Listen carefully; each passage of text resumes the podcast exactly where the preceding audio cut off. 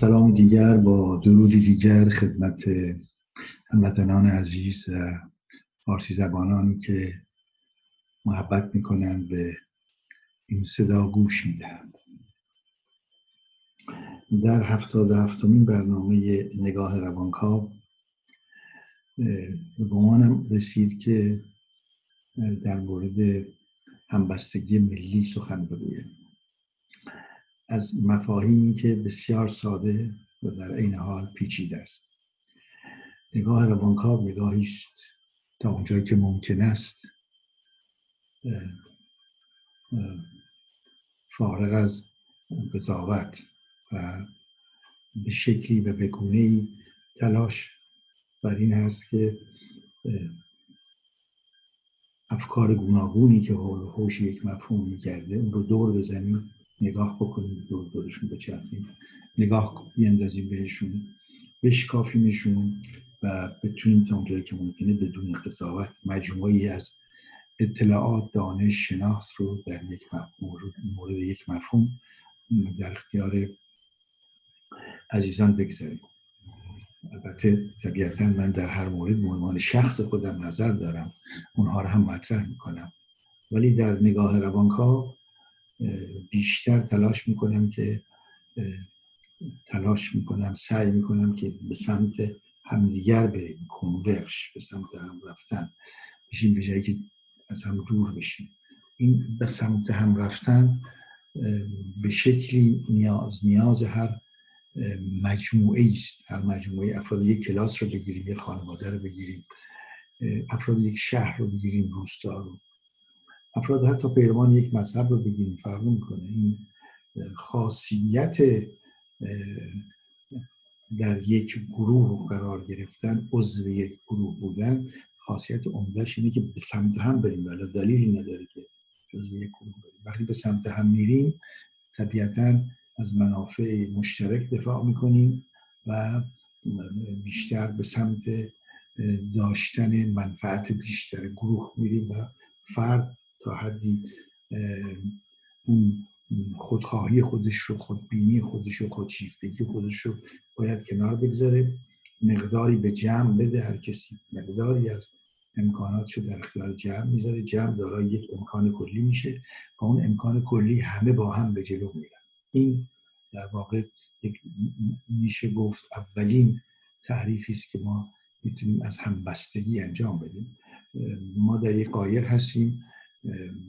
قایق 20 نفر هستیم پارو می‌زنیم همه. یعنی همه داریم تلاش می‌کنیم که یک عملی انجام بدیم. همزمان و در یک جهت اگر این رو درست انجام بدیم در یک جهت انجام بدیم این همبستگی ما در پارو زدن ما رو به جلو می‌بره اون قایق رو به جلو می‌بره. همه با هم به جلو می‌بره پس هر یکی یه مقدار از امکانات خودمون نیروی خودمون توان خودمون رو می‌گذاریم به اشتراک در اون وسط و از منافعش همه استفاده می‌کنیم. طبیعتا این جمع این گروه که می‌تونیم نام های مختلفی بهش بدیم به دلیلی دور هم جمع شده. همون دلیل باعث میشه که افراد به سمت اون دلیل به سمت اون هدف به سمت اون آرزو میل خواهش گروهی برن و اگر درست برن به نتیجه برسن. یعنی خلاصه این که مقداری از امکانات فردیمون رو می‌ذاریم وسط. مجموع این امکانات فردی ما یک امکانات جمعی میده که همه از اون استفاده می‌کنیم. این رو به عنوان مبنای یا ابتدای بحث در واقع همبستگی قبول بکنیم. هم بسته ایم هم با هم بسته شدیم هم بسته ایم وقتی که این در سطح بزرگتری قرار می‌گیره همبستگی یعنی شکلی میشه همبستگی ملی ملت. باید هم همبستگی من سعی کردم خیلی سریع و خیلی روشن و مختصر تعریف بکنم ولی انقدر تعریفش در جان هر کدوم از ما نشسته که زیاد احتیاج به مبانی نظری نداره. بلکه افراد یه خانواده هم بسته هم بسته این خانواده هر کسی که عضو این خانواده است تلاش می‌کنه که این خانواده بچرخه بگرده. مقداری از خودشون رو بذاره یه مقداری از خودش در اون خانواده بگذاره. خب طبیعتا پدر و مادر به دلیل امکانات بیشتری که دارن امکان بیشتری مقابل گذاشت و فرزندان هم به همیشه بزرگ میشن به ترتیب. برادر یا خواهر بزرگتر نسبت به بقیه. مقداری باز می‌ذاره وسط همونطوری که برادر خواهر بزرگتر برای این کوچولوها گذاشتن. این خانواده حرکت می‌کنه همبستگی خانواده است. وقتی به همبستگی ملی می‌رسیم تعریف ملی رو باید به شکلی روشن مطرح بکنیم. یکی از مشکلات عمده عزیزان ما در ایران امروز حالا حتی در خارج از ایران در واقع آنچه که میشه گفت به جمهوری اسلامی ایران امروز مربوط میشه مسئله تعریف این ملی است.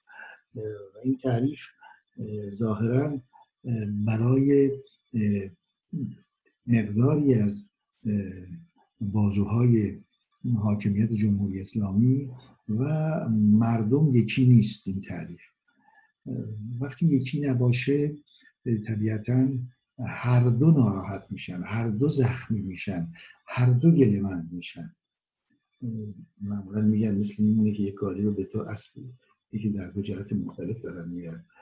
ببندیم طبیعتا گاری از جاش تکون نمی‌خوره یا منفجر میشه یا میفته در در هیچ خاصیتی نداره. یک گاری رو ما تو اسب ببندیم که در یه جهت دارن. برعکس اگر چند تا اسب که در یه جهت دارن میرن اینها رو ببندیم این گاری با چه سرعت بیشتری یا امکان بیشتری حرکت می‌کنه.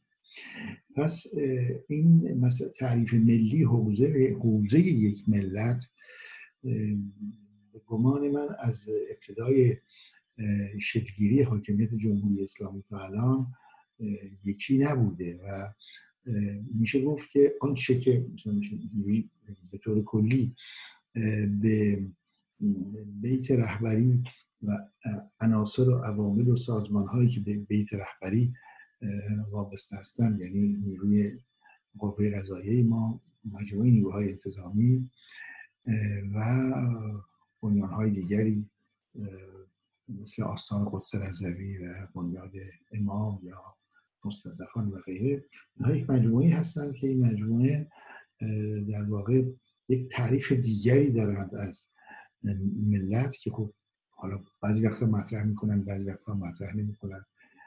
به نام امت یعنی کسانی که نه تنها قانون اساسی و ولایت مطلقه فقیه رو قبول دارن بلکه تقلید هم می‌کنن از ولی فقیه که فرمانش مطلق است مطلقه از یک طرف از طرف هم ولی فقیه است که مطلق فرمان میده یعنی آخرین سخن رو میگه در هر مورد و هم در واقع در جایی قرار گرفته که بقیه معلق باید باشن جایی که مشتهد جامع شرایط در سطحی است که هم ولی فقیه هم در واقع امام و پیشوا و مؤمنین باید متکی باشند و تقلید کنند. پس می‌بینیم یه جای خیلی بزرگی قرار گرفته اینجا جای عظیمی است جای بدون شک مهمترین عامل فرماندهی است در مملکت ما. چه از در قانون اساسی چی در عمل که حتی حالا بحث خیلی زیاد هست نمی‌خوام وارد این بحث بشم که مقدار خیلی زیادی از در واقع انتقادات به این هست که حتی خارج از این مسئله قانون اساسی اون جایی که حتی خود قانون اساسی مشخص کرده که در حوزه دولت یا در حوزه های دیگر هست باز به شکلی با تفسیر قانون اساسی و کارکرد شورای نگهبان قانون اساسی می‌بینیم که عوض شده و عملا مجموعه کسانی که از طرف مردم میگیم بهشون رأی داده شده انتخابی هستن بازم به شکل انتصابی میشن برای که شورای نگهبان انتخاب می‌کنه و بین انتخابی ها مردم می‌تونن انتخاب کنن. در واقع نیمه, نیمه انتصابی میشه. من بیشتر هدفم تعریف این حوزه ملت هست. حوزه ملت در مقداری از قانون اساسی وقتی جمع که انتخاب رئیس جمهور یا مجلس شورا اسلامی یا شورای شهر و غیره.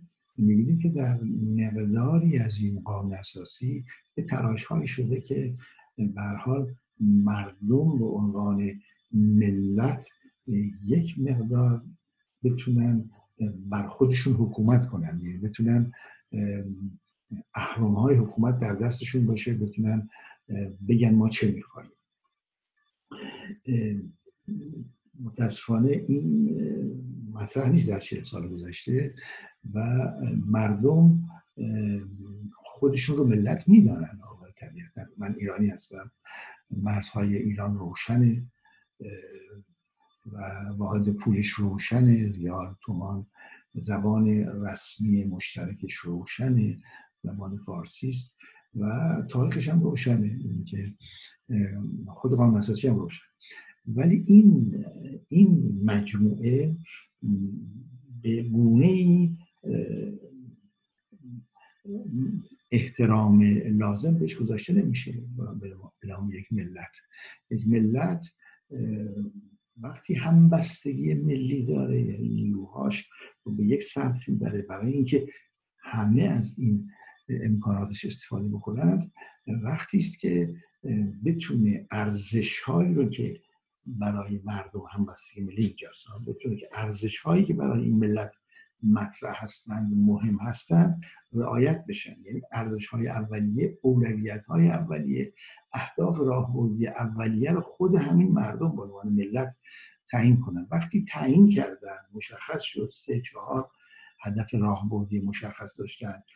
و همه به اون سمت برن همه ارگان ها سازمان ها آنچه که در دولت هست جنبه های مختلف حکومت هست آنچه که در سه قوه هست آنچه که حتی در سازمان ها و انجمن های غیر انتفاعی هست در دانشگاه هست همین ها به یک سمت برن.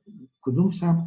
اون سمتی رو که ملت مردم ایران اهداف راهبردیش انتخاب کردن این یک همبستگی ملی یعنی هم اهداف راهبردی رو انتخاب می‌کنه ملت هم تلاش می‌کنن همه این هدف رو پشتش وایسن و برن جلو.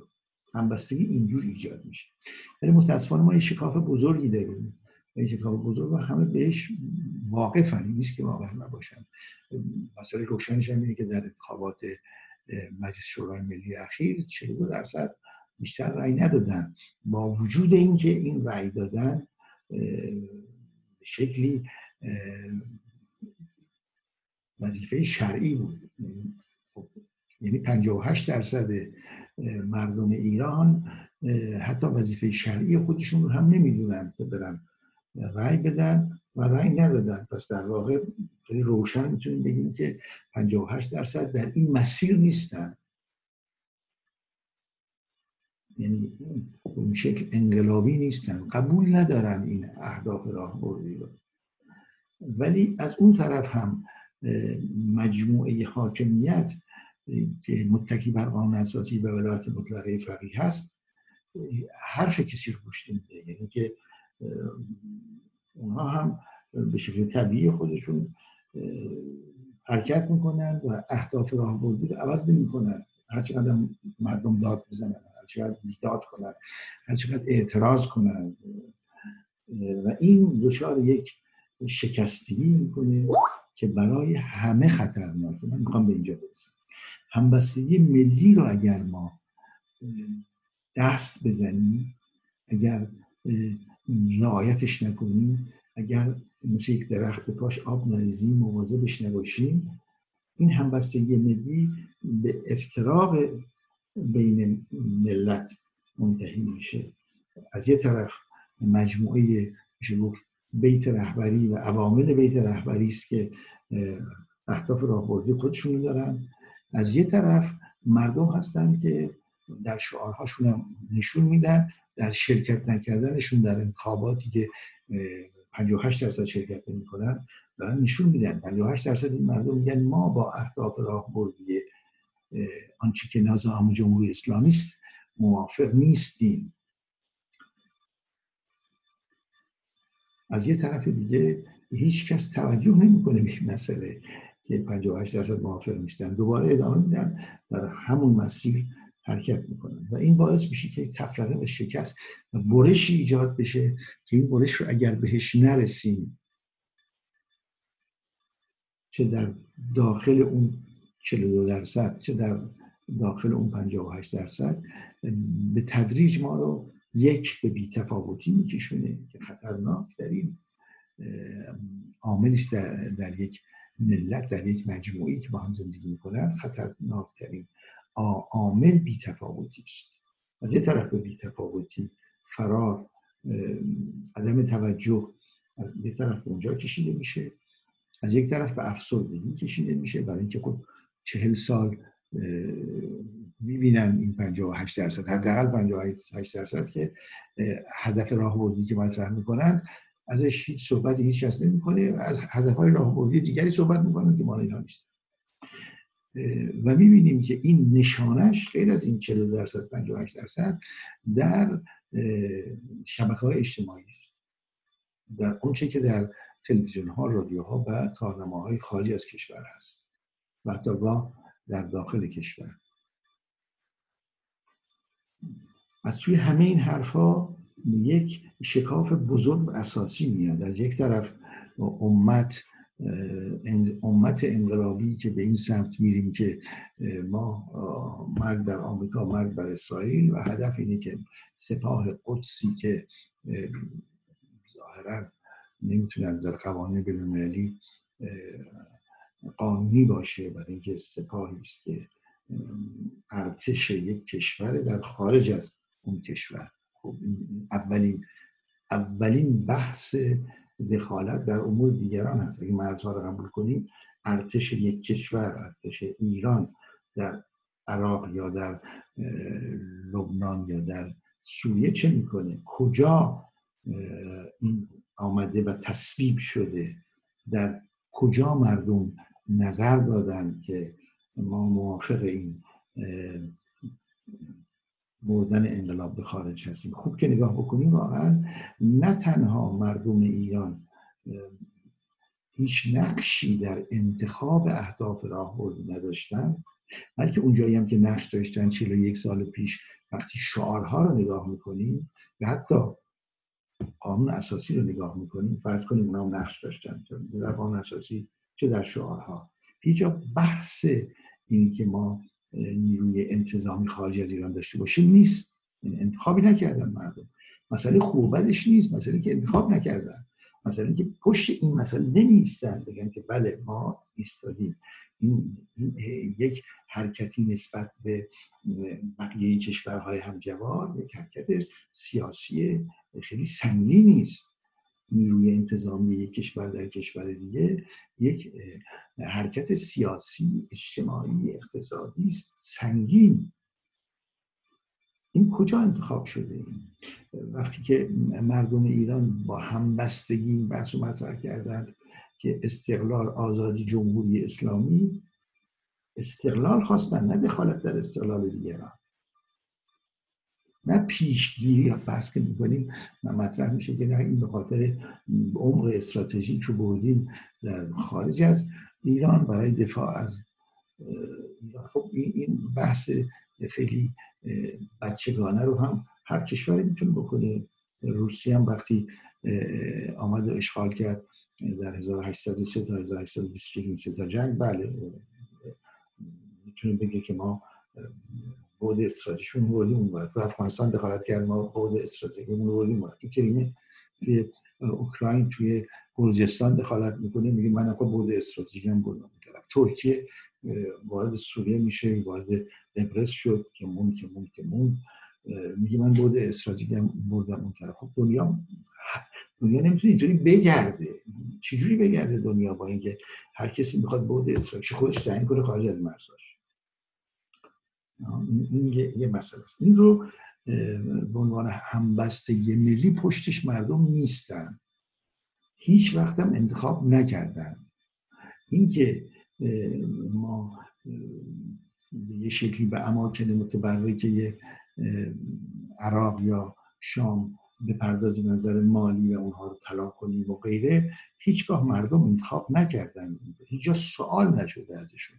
حتی از نمایندگانی که به این شکل می‌بینیم که با نظارت استصوابی عملا مردم دخالتی ندارن برای که بین دو نفر یا سه نفری که هر سه شورای نگهبان تایید کرده هستن. هر کدوم انتخاب کنی فرق نمی‌کنه اونها چشم بسته با اهداف راهبردی بیت رهبری خودشون تنظیم می‌کنن. میگن اصلا بحث دیگری نمی‌کنن به هر روی اینجا این بحثی که در واقع مطرح هست در روی همبستگی ملی اگر بر نگردیم و بهش توجه نکنیم دیر یا زود مثل دوتا چرخ یک اتومبیل که یکی راست میره یکی چپ میره با هم هماهنگ نیستن و به بیراه کشیده میشه. باز هم مجموع این صحبت ها هرچند دوستان زیادی هستن که مطرح می‌کنن چه فایده داره به نظر من حداقل برای خودمون که فایده داره ما خودمون این 58 درصد یک زبان بشیم 58 درصد این برنامه هر جور حسابش کنید 58 درصد. یک زبان بشیم بگیم که ما دنبال همبستگی ملی هستیم. اینو تعریفش کنیم برای خودمون. همبستگی ملی ما بر چه اساسی است؟ با, با سه تا چهار تا هدف راهبردی میشه. همبستگی ملی رو تعیین کرد و رفت جلو. خب مثلا ما اگر به دنبال یک نوع استراتژی سیاسی توسعه پایدار فرهنگ محور و اقلیم نگر باشیم اگه همه قبول بکنیم این میشه یک همبستگی ملی. همبستگی ملی حول توسعه. ما اول توسعه می‌خوایم. دقیقا توسعه نیاز به امنیت داره درست. توسعه نیاز به سرمایه گذاری داره. توسعه نیاز به آموزش داره. توسعه نیاز به آرامش در جامعه داره. توسعه توسعه نیاز به امنیت روانی مردم داره. نه 36 درصد از مردم تهران که خود دولت میگه اختلال روانی دارن. خود دولت مطرح می‌کنه. نه 13 درصد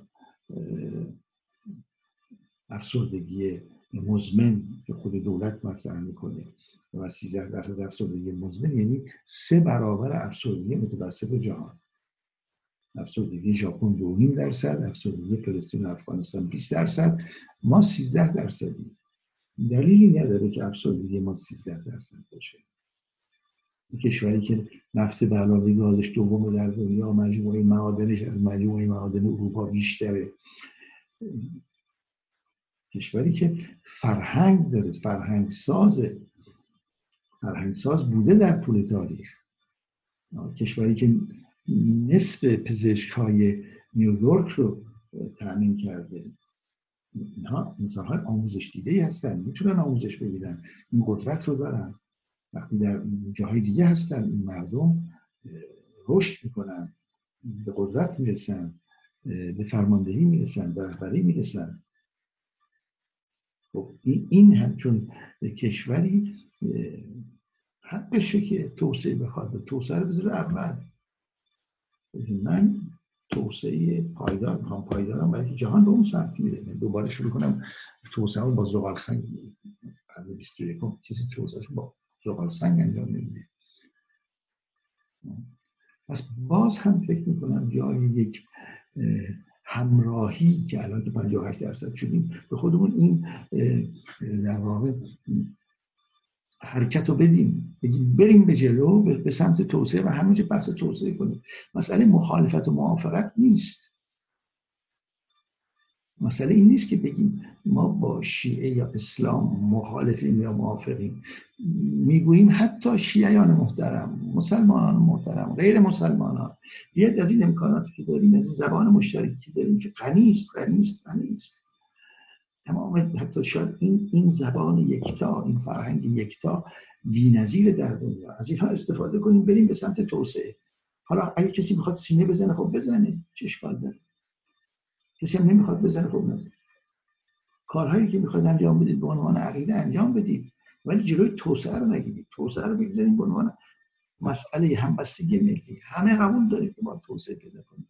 همه قبول داریم که هشت شاخص توسعه که سازمان ملل در 2001 به عنوان شاخص هزاری آینده مطرح کرد. و خب پذیرفته شده جهانی است. خب اونها رو بذاریم جلو.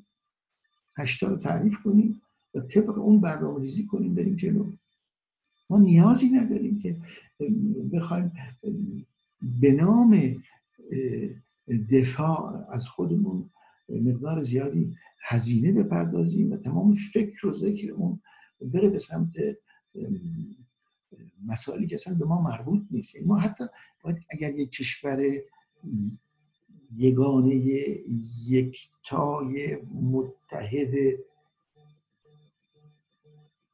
متحد مصممی باشیم که بریم به سمت این همبستگی ملی و عنوان همبستگی ملی ما توسعه باشه بدون شک حتی اگر قرار یه روز کمک کنیم به فلسطین کمک کنیم به لبنان کمک کنیم به سوریه بهتر می‌تونیم کمک بکنیم. ببینید حالا در یه فرصت دیگری وقتی مسئله قرارداد راهبردی با چین روشن شد که روشن نیست برای اینکه وقتی به سخنان نماینده دولت چین گوش میدیم می‌بینیم زیاد حرف از قرارداد من مثل بقیه کشورها ما با ایران هم رابطه ای داریم کشور دوست هست معنی نداره. ولی به حال همین مقداری که در حداقل می‌بینیم در شبکه های اجتماعی راجع به صحبت میشه. عکس من نشون داده میشه. خیلی خوبه. این اینها انسان زنده می‌کنه. یعنی ما یک همبستگی ملی پنهانی داریم که بحث من اینه. بیایید همبستگی ملیمون رو آشکار کنیم. یعنی به جای اینکه دوستان به مطرح بکنیم این بد است این بد است این بد است بگیم چه خوب است. چه چیز خوب است. همبستگی ملی حول توسعه من پیشنهاد می‌کنم. خوب است. حالا دیگه بقیه رو ول کنید دیگه. رها کنید. نریم در زمین دیگری بازی کنیم. یعنی این 58 درصد اگر حالا که 58 درصد حرفشو نزنه رومیز بزنه دیگه رومیز میگه من توسعه پایدار می‌خوام. فرهنگ محور اقلیم. میگه من اینو می‌خوام. من بحثی ندارم با اسلام. نه مخالفم نه موافقم. شما تمام کارهایی که لازم برای اسلام و شیعه انجام بدید. بازم می‌خواید مسجد بسازید نه از پول دولت از پول خودتون بسازید. هیچ بحثی نیست. ولی دولت باید مدرسه بسازه. برای توسعه باید بره جلو. در توسعه توسعه مذهب که نیست. مذهب و افراد خودشون باید توسعه بدن. مدارس مذهبی خودشون باید بسازن. خود مردم. خمس و زکات وجود داره برای این کار. ولی باید سازندگی ملی همبستگی ملی یعنی همبستگی ملی. یعنی این مملکت یک میلیون و هزار کیلومتر مربع ملک مشاع همه ماست. من در هر یک وجبش سهم دارم. مال منم هست. و همین دلیله که اعتراض بر این قرارداد استراتژیک چین به همین دلیل هر کدوم من این خلیج فارس در عمان ملک مشاع منم توش هستم. هر وجبش مال منم هست. یک هشتاد میلیونیش مال من. هر وجبش. کسی دیگری نیست. و من اینجاست که همبستگی ملی رو دارم نشون میدم. و باز خوشحالی من هست. شب روزتون